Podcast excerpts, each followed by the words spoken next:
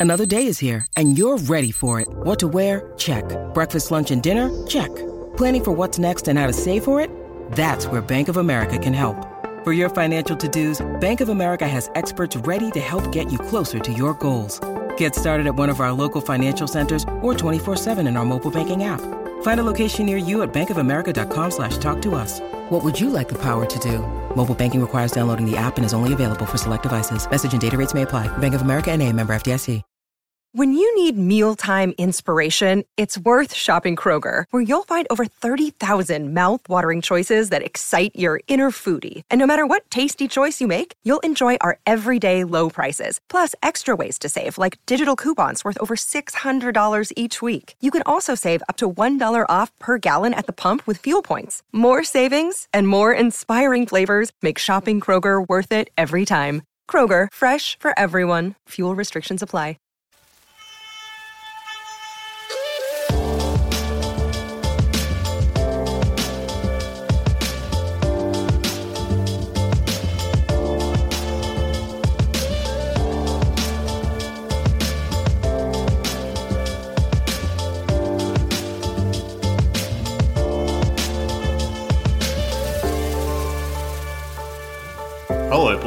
Fans, and welcome to another episode of Bulls HQ, a Chicago Bulls podcast on the Blue Wire Podcast Network. Thank you again for joining me on this episode of the show. Hopefully, you're all hanging in there without the basketball. It's, it's been tough for me, I'll give you that much, but we've got the FIBA World Cup coming up shortly, but it has been hard to, to sort of been going on with these last few months without Bulls basketball, but that doesn't mean we can't necessarily get on here on the pod and talk Bulls because there is always a topic to discuss. And joining me today is my old friend Kevin Ferrigan. We're going to talk win projections, not only for the NBA at large, but specifically for the Bulls and, and where they're sort of situated headed into this season. We're going to look at where Vegas has them, where a few analytical models has them, and of course where Kevin has them too. So let's bring him in. Kevin, thanks for coming on, man.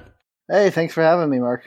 No, I'm glad. I'm glad you're on. How's uh how's the off season treating you, man? Uh, are you as deprived of basketball as I am? I I'm in a different time zone, so when I wake up, I check my Twitter feed. It's about four or five o'clock in the afternoon, typically when I wake up in in Chicago at least, and I see too many people talking about NFL, too many people talking about baseball as if that's actually a sport, and I don't know. I'm just sort of hanging for basketball to be back. But how are you in the states, being in Chicago now, based in Chicago? What's it like to be there, and are you missing basketball like I am?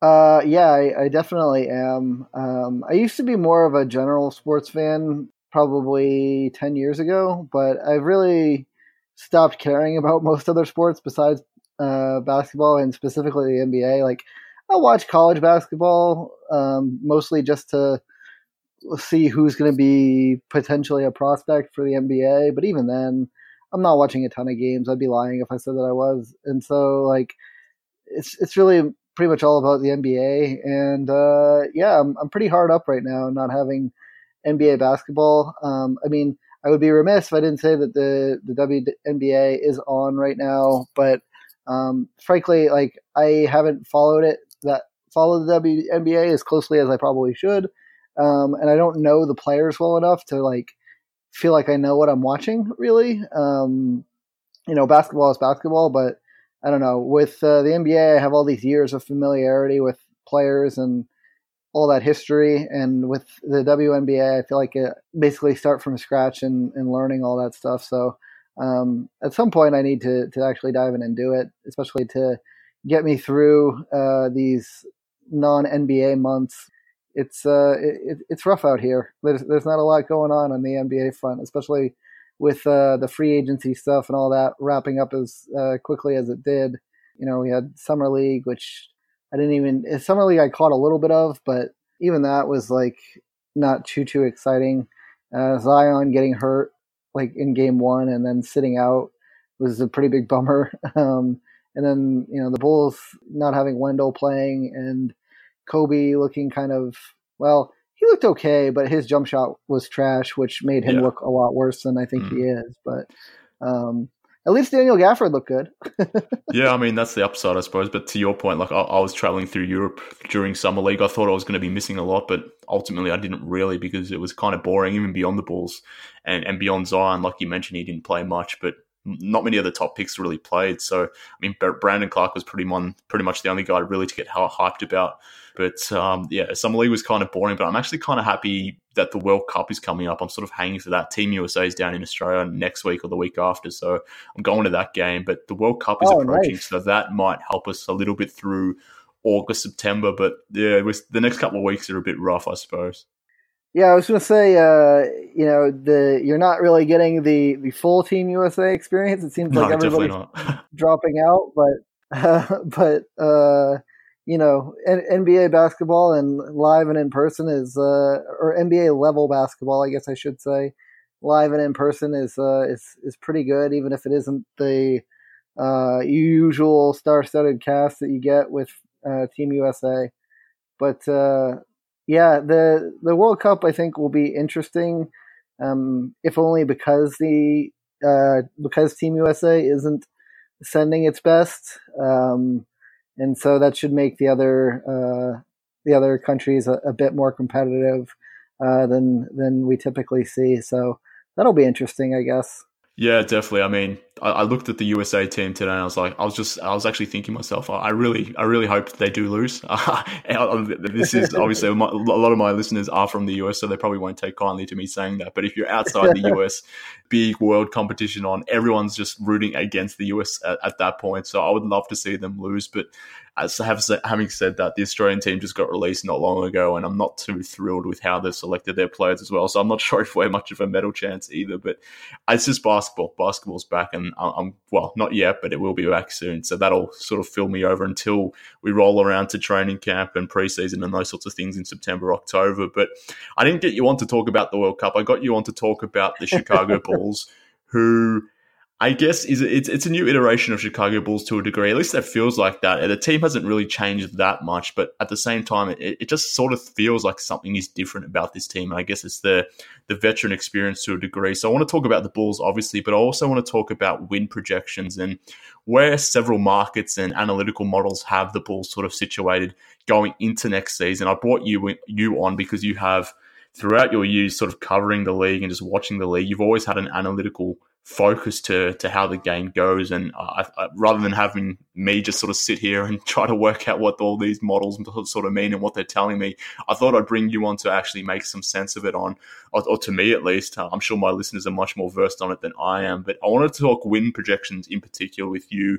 And um, yeah, so let's dive into that. And I, I guess most people have seen what the what the what the at least what Vegas is sort of suggesting the Bulls will be doing next season. It's definitely an improvement, but the Caesars Sportsbook, for example, has the Chicago Bulls win their winning record at 30 and a half next season, 30 and a half wins. Westgate has 33.5 wins. 538's Carmelo has 37 wins. So they're there or thereabouts. And just, I guess your initial impressions of that, do you, do you think that the, the that Vegas and even 538, do you think they're somewhat comparable or at least something to what you would suggest? I know you have your model that you you have that you've tracking the Bulls in terms of what you expect from them in terms of wins. So maybe you can dive into that too. Yeah. So what I've been working on, uh, it's it's still not a complete project. It's still not complete. Um, I'm still tweaking. Uh, but where I'm at now, uh, I feel pretty decent about. But I, I put together this metric called uh, tracking plus minus, pretty similar to an idea that uh, Andrew Johnson had from he's one of the writers from Nylon Calculus. He's at Counting Baskets on Twitter. Uh, he put together this thing called the player tracking plus minus a couple years ago, back when the tracking data was relatively new and uh, there wasn't that much plus minus impact data to to compare it to. Now we've got about six years of player tracking data on the uh, NBA site, so a little bit more uh, sample size there. And so I basically tried to do an update to what he had and to incorporate, and I'm trying out new variables to incorporate um, to get the best sort of metric I can that is based on the tracking data and box score statistics that doesn't necessarily incorporate, you know, the um, regularized adjusted plus minus uh, sort of framework.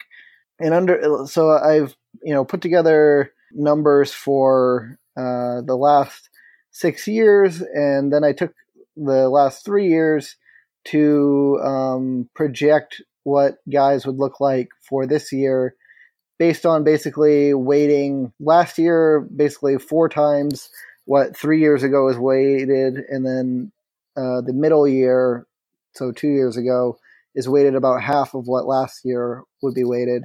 Uh, and then there's some mean regression, and then there's an aging curve thrown onto that. So Thaddeus Young, for instance, um, is expected to drop off a little bit because uh, he's 31. Wendell Carter, he's only 20 years old. Uh, he's expected to have the largest improvement in terms of his impact metrics for next year for the Bulls, um, just based on his age. And so that's kind of like how the metric is set up. My numbers came out at uh, 34 and a half wins, so a lot closer to what uh, Vegas thinks than um, some of the uh, other projection systems. I know you mentioned 538. I think they had the Bulls at uh, yeah, they've got 30, 37. Yeah, 37, and Jacob uh, Goldstein, he, I think he had either 38 or 39, depending on uh, when you were looking at his numbers. They they changed a little bit uh, because his are his are interesting because he he takes a projection of basically margin of victory and then runs it through the schedule. So moves that other teams made prior to the Bulls essentially finalizing their roster might have had an effect on what the Bulls' projected record was. Um, and I think a lot of folks do it that way. Some people, some places just project a margin of victory and then essentially extrapolate from that what your expected win total would be um, because it doesn't really change that much. You know, margin of victory correlates pretty strongly with win percentage, but a lot of folks now run it through the schedule. But yeah, so my I guess metric right now is a is a little bit uh, more bearish on the Bulls than some of the projection systems, but slightly more optimistic than uh, Vegas is. And, you know, 34 and a half wins, that's basically a 12 and a half win improvement on last year, which I think is, would be, you know, a pretty sizable jump. But also the Bulls were super unhealthy last year. So I think they're due for, for some improvement just by virtue of that. I guess my follow up question was going to be what what inputs does yours have versus sort of Vegas and those sorts of things, but you sort of touched on it there. And I guess I kind of like the way you've gone about it, looking at it from a player level, whereas maybe some of these other bigger sort of establishments may just look at it more from a holistic team point of view and margin of victories and running that against schedules and whatever whatever it may be. But it seems like you've put a little bit more I won't say analysis, but you've gone into that a little bit more in a little bit more detail, where you've gone down to that player level, uh, sort of adjusted it at that player level, what each player's TPM will be, to the point where you've rolled that up to a almost a team level to get to your 35 wins. Yeah, so I mean, I think like the way that I am doing it is is you know essentially coming up with a, an estimated player value and then uh, rolling that up to the team level. I think that's I know for a fact that that's how Jacob does his. Uh, he has his player impact plus minus is his sort of player value metric that then gets translated to a team level s- strength uh, or margin of victory projection, which um, th- this is kind of like the hidden secret sauce of win projections that um, is equally important, if not more important sometimes, um, to getting this right is projecting wins. Uh, I mean, projecting minutes accurately. Yeah. Which is uh, very tricky. Obviously, any injuries are going to throw you off, or unexpected injuries, um, and so you're giving your best guess, and you have to make some assumptions around relative health and who's more prone to injury and those sorts of things.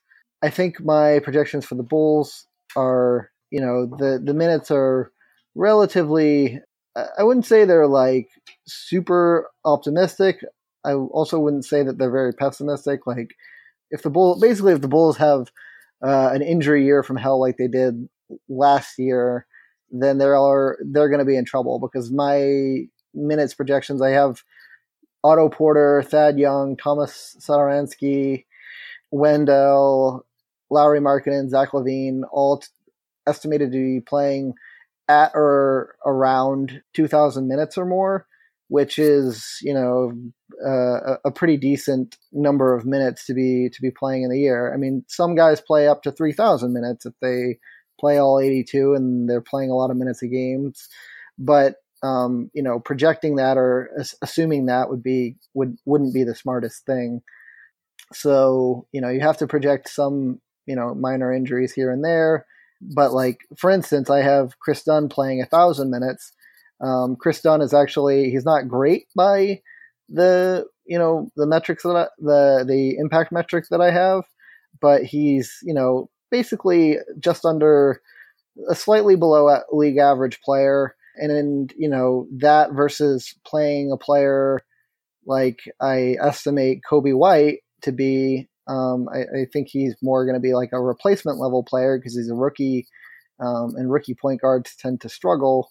Uh, if you replace that thousand minutes of Kris Dunn with Coby White, my projections would be, you know, a little bit more pessimistic. I already have Coby White playing uh, about 750 minutes, but you know, if you gave him all the minutes I'm projecting for Kris Dunn, assuming that the Bulls, you know, dump Kris Dunn or don't, you know, play him very much, then the their projection would actually get uh, worse, which is probably confusing to people because the opinion about Kris Dunn around Bulls fandom now is that he kind of sucks, and I don't think he really sucks. I just I don't think he's a great fit with with Zach LaVine, and that's kind of the issue. But it project in this kind of system, if he plays less, it, it actually makes the Bulls worse.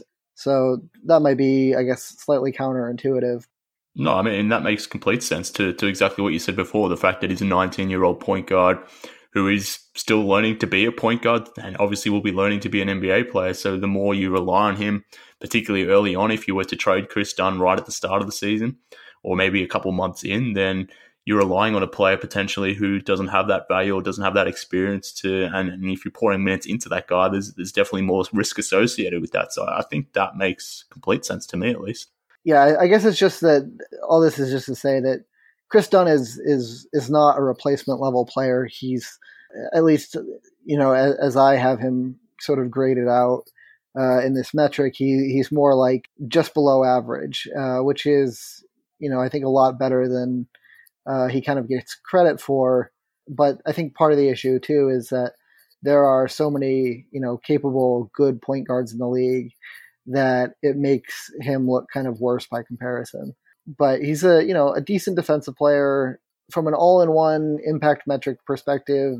His offense uh, is, you know, viewed as being not great, but you know, slightly below average, uh, as opposed to a complete and total disaster, which is, I think, how he sometimes his offense sometimes gets talked about because he can't shoot that well. But you know, he he does bring some things. He's probably the Bulls' best or maybe second best playmaker uh, for others besides Zach, and I think Kris is probably a little bit better, honestly. But you know, you you could convince me either way with that. Zach definitely. I mean, they both want to score first, even though Kris is very like adamant that he's a point guard. He they both are more focused on getting their own buckets than setting anybody else up. But they're you know they're the best that the Bulls have. I think Satoransky might uh, be better at that than either of them for next year. But just going back based on what the Bulls have had uh, the last few years, they haven't really had that many guys that could break down the defense and and create shots for people. Um, which also might be uh, a little bit of a an issue for them next year because I still think that as capable a player as Satoransky is, he's not a guy that really puts a lot of pressure on a defense. Uh, and so really Zach is still your best player for that. And Zach is not a elite or even very good passer or uh, setup man for his teammates. Maybe he comes back with that in his bag. He is a guy that has gotten a lot better over the course of his career. Uh, I think he deserves credit for that. But you know, I think if he's your top playmaker, I think it, it doesn't necessarily spell great things for your team's offense. Yeah, I mean that's that's certainly fair. I want to talk about the players in a second because you've obviously broken this down at a player level, like I mentioned. But before we do, let's tell the listeners about this week's sponsor. Football season is here, people. It's time to start placing your bets for NFL and college football.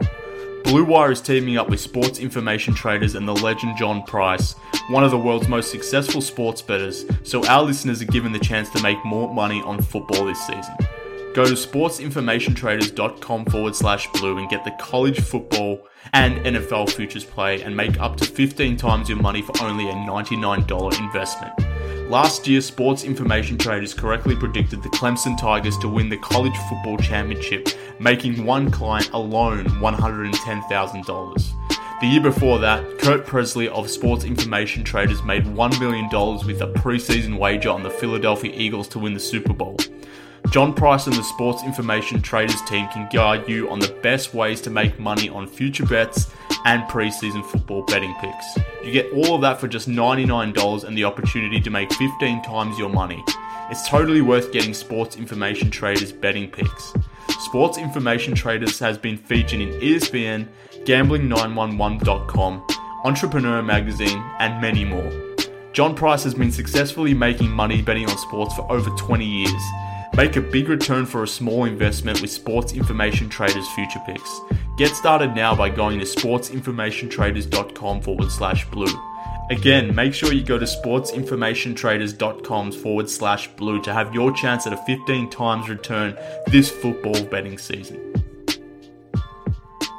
All right, back to the podcast now. And like I mentioned before, you, you go down into detail and, and look, you've already explained it. The fact that you've also, you not only have you sort of just projected what this team's winning wins will be, you've, you've said it's 34 and a half. Well, let's just call it 35 wins, which to me, you mentioned before that it might be a little bit pessimistic versus some of the other ones, but I think that's there or thereabouts. I think a, a 35 to 37 window kind of makes sense to my ears at least. But like I said, you go into the detail where you dive into the players, you sort of build up what you think their season may look like to the point where you sort of extrapolate it down to that team level. You've projected roughly 35 wins for the Bulls. But to do that, like I said, you go down to that player level. And I'm interested to to hear from you how you've or how your metrics have sort of or essentially what they've calculated in terms of which players will be essentially giving the Bulls the most value. And uh, to me, when I saw your list, it wasn't too surprising, but I'm um, interested to hear a little bit more thoughts as to who you have in, in your sort of your top five or so, and um, and why you have those players there. Maybe some other names that maybe some listeners will be surprised to hear aren't in the top five, aren't necessarily in there.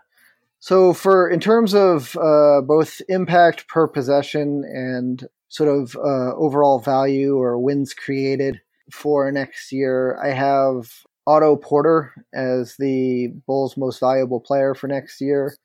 Um, he projects to be a very solid, uh, pretty good player. I got him at roughly five and a half wins created. And then next would be uh, Thaddeus Young. And I, I, think it's interesting. So I think Otto kind of has a reputation as being like a, a good defensive player. And my metric is a little bit more skeptical of his defense. It, has him as basically a league average defender, but brings a lot of value um, on offense uh, as a floor spacer and um, just an overall efficient player who doesn't make a lot of mistakes. So that's where, uh, so that's he, he's basically a, a, good offensive player, average defensive player, which translates to you know a, a very solid uh, basically like, like a plus one and a quarter per 100 possessions player. And then uh, Thad Young is kind of the, the reverse. He's basically a league average offensive player and then brings value on the defensive end that is roughly equivalent to what um, you get from from Otto on the offensive end.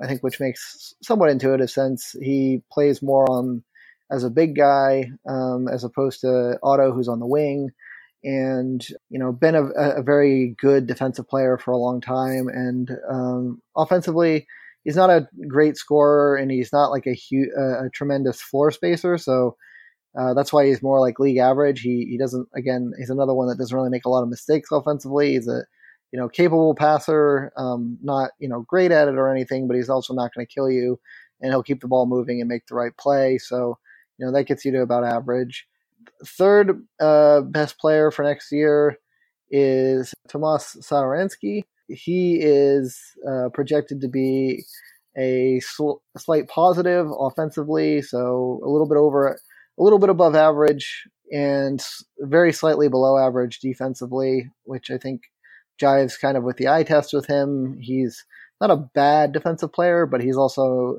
not a super plus, even though he's you know got really good size for his position but uh, he's also, you know, he's projected to play a decent number of minutes, and uh, so he's projected to create about four and a half wins.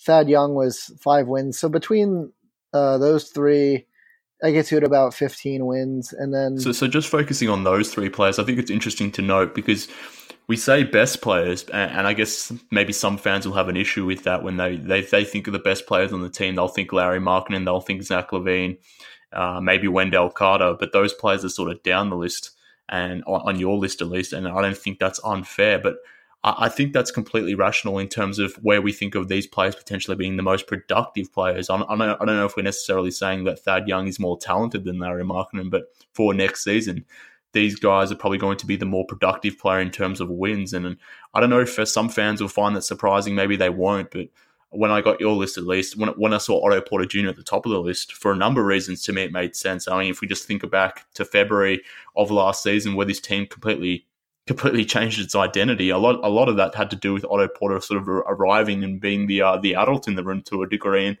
I guess Thad Young and Satoransky just add to that. And further to that point, I mean, if you think about Otto Porter, if you think about Thad Young and even Satoransky, the positions they play, they're positions that the Bulls don't necessarily have a ton of experience depth in to the point where the reliance on these players on these players and the minutes that they play will, will be heavily uh, productive for the team.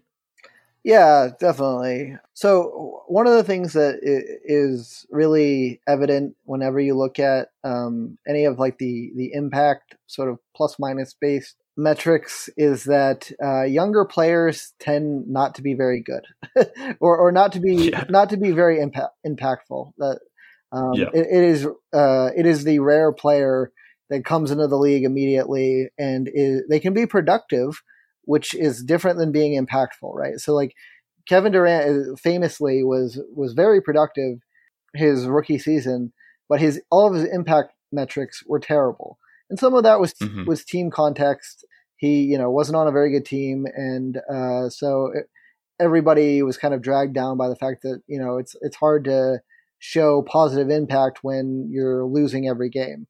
But his productivity was you know predictive of the fact that he was going to be a star in the future, even though he wasn't having that that sort of impact early on.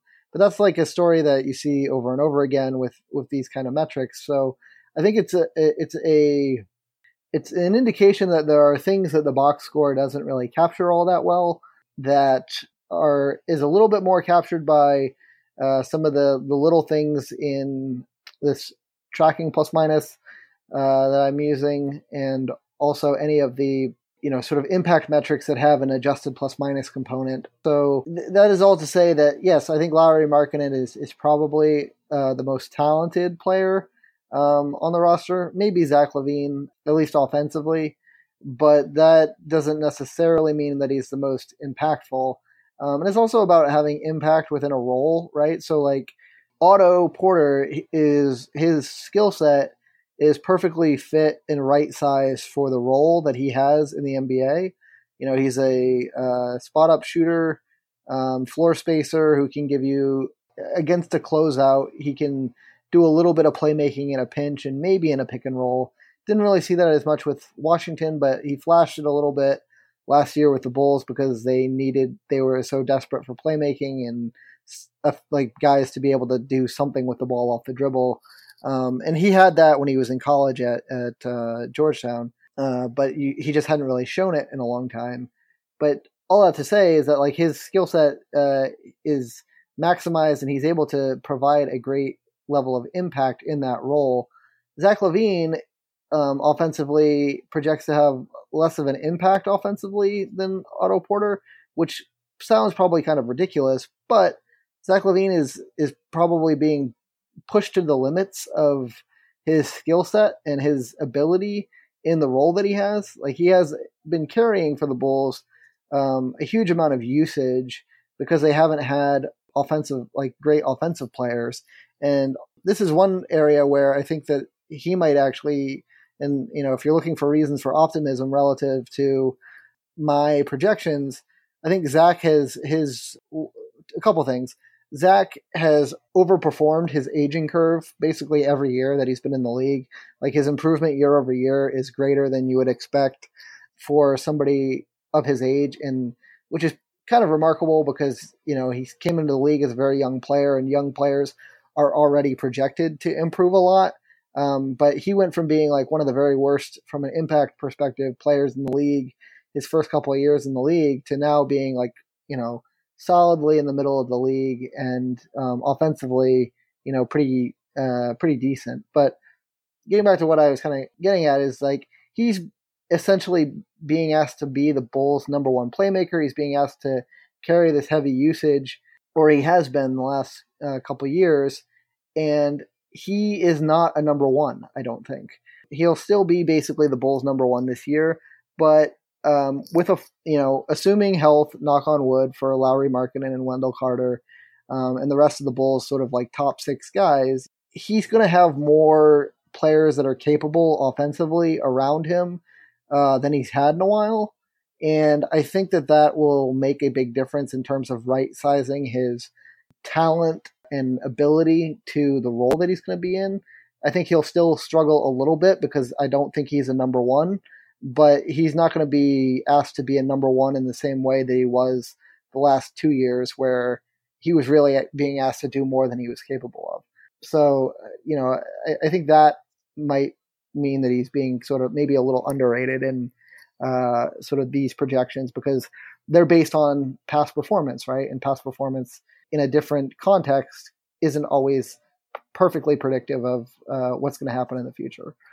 Yeah, I mean that, that that context is super important. So we're not sitting here and saying what we're projecting here is what's going to happen, or based on past performance, the future will sort of roll out just as it's sort of been calculated out. I think everything you sort of noted there is more than fair, and within that context makes complete sense. And to back up your point, Zach LaVine sort of being the number one option when he, when he's sort of playing in lineups where he's got Arcidiacono, Wayne Selden, maybe Cristiano Felicio, and whoever you want to throw out there at power forward once uh, Lauri Markkanen, Wendell Carter Jr., even Otto Porter Jr., when those guys were out uh, with injury, it's a lot different context playing in a in a in a lineups like that where you know, your metrics are pretty much screwed. I guess is my point. When you're a player like Zach LaVine, who plays most of the season, when you're playing and running outside or running out with those sorts of lineups, versus as you sort of just mentioned, where we hopefully will be expecting him to sort of have more minutes, hopefully with some healthy players in that sort of top six. So I think the perception of who Zach LaVine is, maybe even Larry Lauri Markkanen too. I think those two players.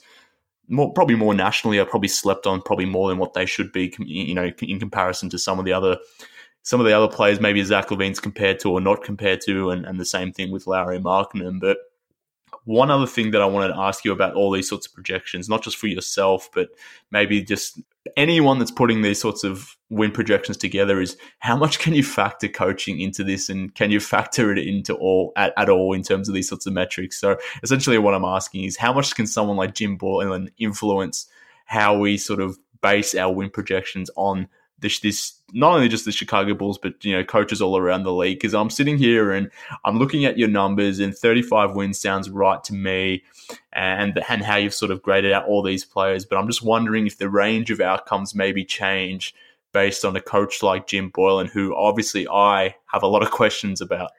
Yeah, so that is uh, kind of the big question. uh, is uh, among among other big questions, but that is one of the big questions with this stuff is uh, how much do how much does coaching matter, and how much can it impact uh, what to expect from a guy? I mean, to a certain extent, what I was talking about with Zach LaVine in terms of uh, changing his context this year, having an having a uh, an effect on the on his impact metrics, you can take that micro level observation and expand it out to coaching coaches that are really good can provide a, diff- a completely different context for players to play in um, and really maximize what they are and what uh, what they look like. So, for instance, uh, I think everybody who was really paying attention before last season um, and did these kind of projections looked at the Bucks and said, all of the Bucks projections are coming in too low because all of their historical data, or not all, but a lot of their historical data was based on the fact that they had Jason Kidd as their coach. What I mean by that is that all of these impact metrics and production metrics are like based on past performance, the coaching is almost baked in to a certain extent, right? Yeah. So Yeah, that if the coach doesn't sense. change, the context that part of the context doesn't really change. You can expect the relatively the same projections to hold, uh, or or to for them to be slightly more accurate. But in the instance of like the Bucks with uh, going from Jason Kidd to Mike Budenholzer, so going from arguably the worst coach in the league at, with Jason Kidd, who was clearly not maximizing his roster uh, for a variety of reasons. Um, the defensive system that they played made no sense for their personnel, and their offensive system eschewed three pointers, despite the fact that you had this monster in Giannis who had all this gravity with the ball in his hands, and all you had to do was put shooting around him, and he would be able to dunk everything or kick it out to, for open threes. And that was like uh, Budenholzer obviously got the buy-in and got guys to do it, but it, it didn't really take uh, a genius, I don't think, to observe that they should be taking more threes and that uh, running a a spaced out system around Giannis made a lot of sense. Um, I don't know why Jason Kidd seemingly couldn't figure that out, but whatever the case, a lot of people that ran the projection systems, you know, still had the Bucks as you know possibly like a low six, seven, eighth seed coming into this year, just based on the numbers. But the guys that did the best in terms of like win projections uh, said, "Well, okay, that's what the numbers are telling me, but I'm going to bump them up artif- artificially by X percent because I know that Budenholzer is a very, very good coach, maybe great coach, and they had a really bad coach, and that's going to make a huge difference. Most coaches aren't really bad like Jason Kidd or really great like Mike Budenholzer. Most of them are kind of in the middle. I thought for a little while that Jim Boylen might be like Jason Kidd level bad.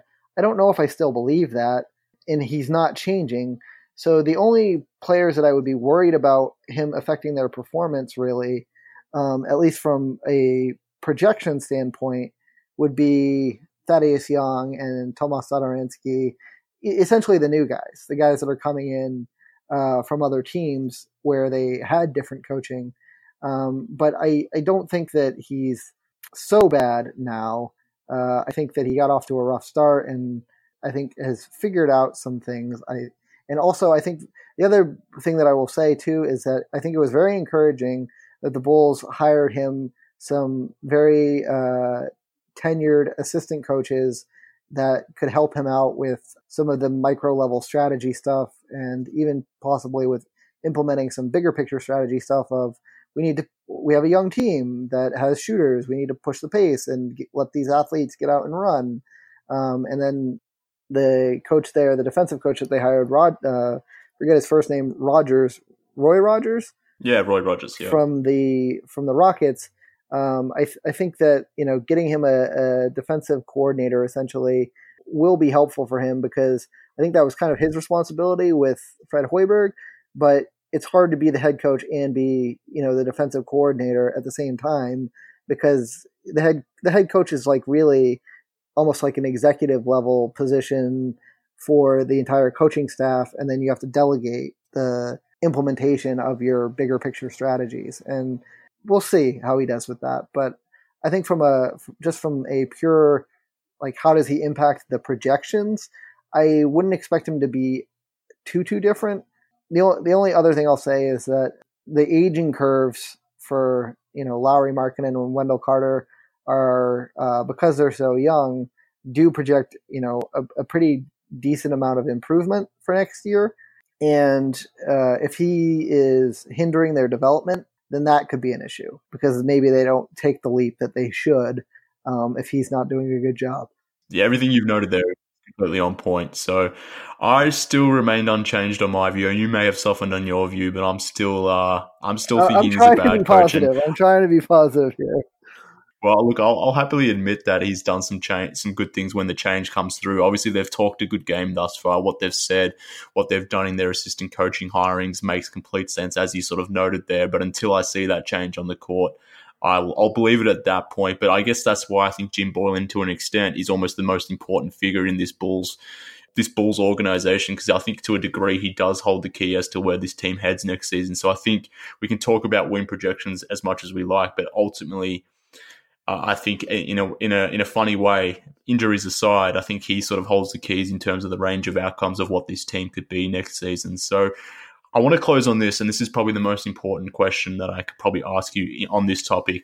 When, when you put together something like this where you, whether it's at a player level or at a team level and you as i sort of said before you've come up with 35 wins let's call it that 34 and a half which isn't too dissimilar to what westgate has at 33 and a half 538 had 37 so you're, you're essentially in the middle between those. So it's it's a it's it's a number that makes sense to me. But when you when you see your model spit out 35 and then you have someone like C Red Fred who comes on my podcast last week and declares that the Bulls will be winning 44 games next season, potentially even more do you sort of sort of put your model in question, knowing that Fred is uh, the oracle of all of all things, and, and, he can see into the future? And do you sort of put some question into your model to the point where you sort of want to artificially bump it up to that forty four wins?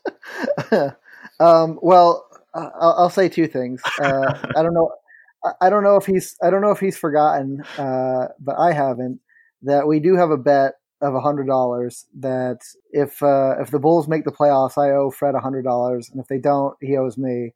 Um, I, I, put that bet out on uh, Ricky and Jason's uh, podcast a while, and it, it took a, a, long time before somebody. I put it out there to anybody, uh, and it took a while, but eventually uh, Fred was was the one to come and uh, and, and take the bet on. but giving given his so far his reluctance to pay up on your uh, bet with him, I, am a little I'm a little skeptical about whether this is going to actually go down, even if I uh, if I win. Um, oh, that's more than fair to think that. Yeah, um, but the, the other thing that I will say is that I would much rather my my model be wrong uh, and the Bulls be better than I think, because you know, and I got excited when I saw that uh, Jacob Goldstein's model was I think relative to uh, Vegas and relative to maybe sort of like talking head perception, a little bit bullish on the Bulls to make a an unintentional pun. And you know, 538's model being, uh, you know, thinking that the Bulls could win 37 games and be right in the mix for the playoffs. You know, I, I want that to be the case. And I, I would love to see, you know, Lauri and Wendell Carter make a make a big leap, especially Lauri. I think it's this is a really important year for him. And if he really exceeds all expectations and the Bulls win 44 games, I I would be nobody would be happier than me. I just, you know, I just I run the numbers and whatever they spit out, um, I try to contextualize it and say, well, how could this uh, go differently? Um, what do they need to do for this to to not be sort of gospel. And the other thing is, is that you know my model's not perfect. No model is perfect. You're attempting to make them better all the time, but you know they're they give you a a good a good ballpark, and, and Vegas is pretty good at this. If if your numbers are in the ballpark of Vegas, it, it kind of give you a feel for roughly where you should expect teams to be. But I think the other thing to to really always remember about these projection systems is there's a lot of uncertainty built into them. One, they minutes projections are obviously very uncertain. Good health or bad health really has a huge play in where teams end up. We don't like to talk about it that much, but it, it does matter a lot. And then, especially if you're not the Warriors of the last few years, or even actually, even like the top teams this year, where there's only most of them only have two stars. If you are in this environment and you, you know, one of your two, one of your only two star players gets hurt, uh, you're in trouble fast. Whereas, you know, a lot of teams could get away with injuries if they had, you know, three stars on their team or whatever. Injuries to your top players are always going to have a, a big impact on how far off you are from these numbers. The other thing is, is that guys make nonlinear improvements all the time. All of these projection systems assume aging curves that are pretty standard um, but like I said with Zach LaVine, every year he seemingly improves more than what his uh, his sort of natural aging curve would suggest. I think Damian Lillard, Lillard is another guy who, you know, by rights should have started to decline already, given where he's at in his aging curve. but he keeps getting better every single year. So, you know, these projection systems are only as good as the assumptions that they're built on. I think that the logic of most of them is pretty sound and they give you reasonable results overall.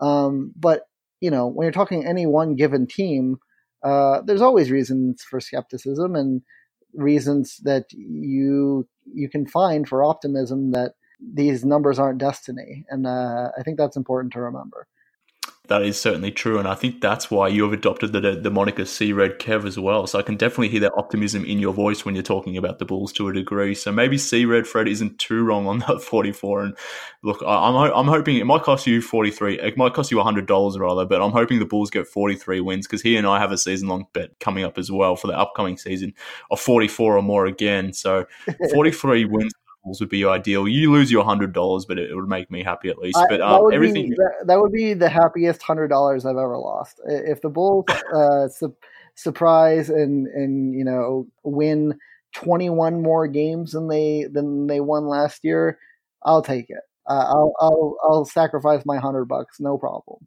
I'll, I'll, I'll, I'll chip in half of that hundred dollars if they do that. I'll, I'll, give you fifty of it, so that that way you can sort of recoup some of that cost. But I appreciate you coming on and uh, breaking this down with me because it's always interesting, not only just to go over our projections of where the Bulls may be headed in the upcoming season, but to go into some of the logic that you've put into it. Obviously, you spend a lot of time doing it. You've got a lot of inputs into it. You ha- it's not necessarily just pulling a number out of thin air sort of thing. You actually have put a lot of time into it. So I appreciate you doing that. Where can people sort of keep up with your projections and just your general NBA takes and Bulls takes throughout the season? Where they can where can they follow you online? Uh, yeah, I mean Twitter is basically where most of my stuff goes out. I, I have a used to have a website. Now there's some like weird gambling uh, site that's like squatting on it because I let the uh, registration lapse. If you follow me at NBA Couchside on Twitter, then you'll be uh, up to date on anything that I, I put out because that's where it goes out first. Well, I appreciate you coming on, man. Like I said before, um, it's always insightful when when you're on the podcast, uh, giving us your view. It's a little bit of a different perspective, but it's one that I definitely value. And But uh, yeah, thanks again. Yeah, thanks again for having me on. Appreciate it. Okay, Bulls fans, that just about does it for this episode of Bulls HQ. Thank you for tuning into this episode of the show. I appreciate it as always. You can follow me online at MK Hoops. Follow the podcast at Bulls HQ Pod. Five star reviews if you get a second on iTunes. That is greatly appreciated as always. But thank you for tuning into this episode of Bulls HQ. We'll be back again next week. Hopefully there'll be some more Bulls content for us to go through. I'm sure there will be, particularly with the the FIBA World Cup sort of ramping up and maybe just maybe I can come back onto this podcast and gloat about Australia defeating the US in the World Cup. Who knows? Maybe maybe that'll happen. Probably not, but um, we we shall see. But like I said, thank you for tuning in. We'll be back next week. Speak to you all then, Bulls fans.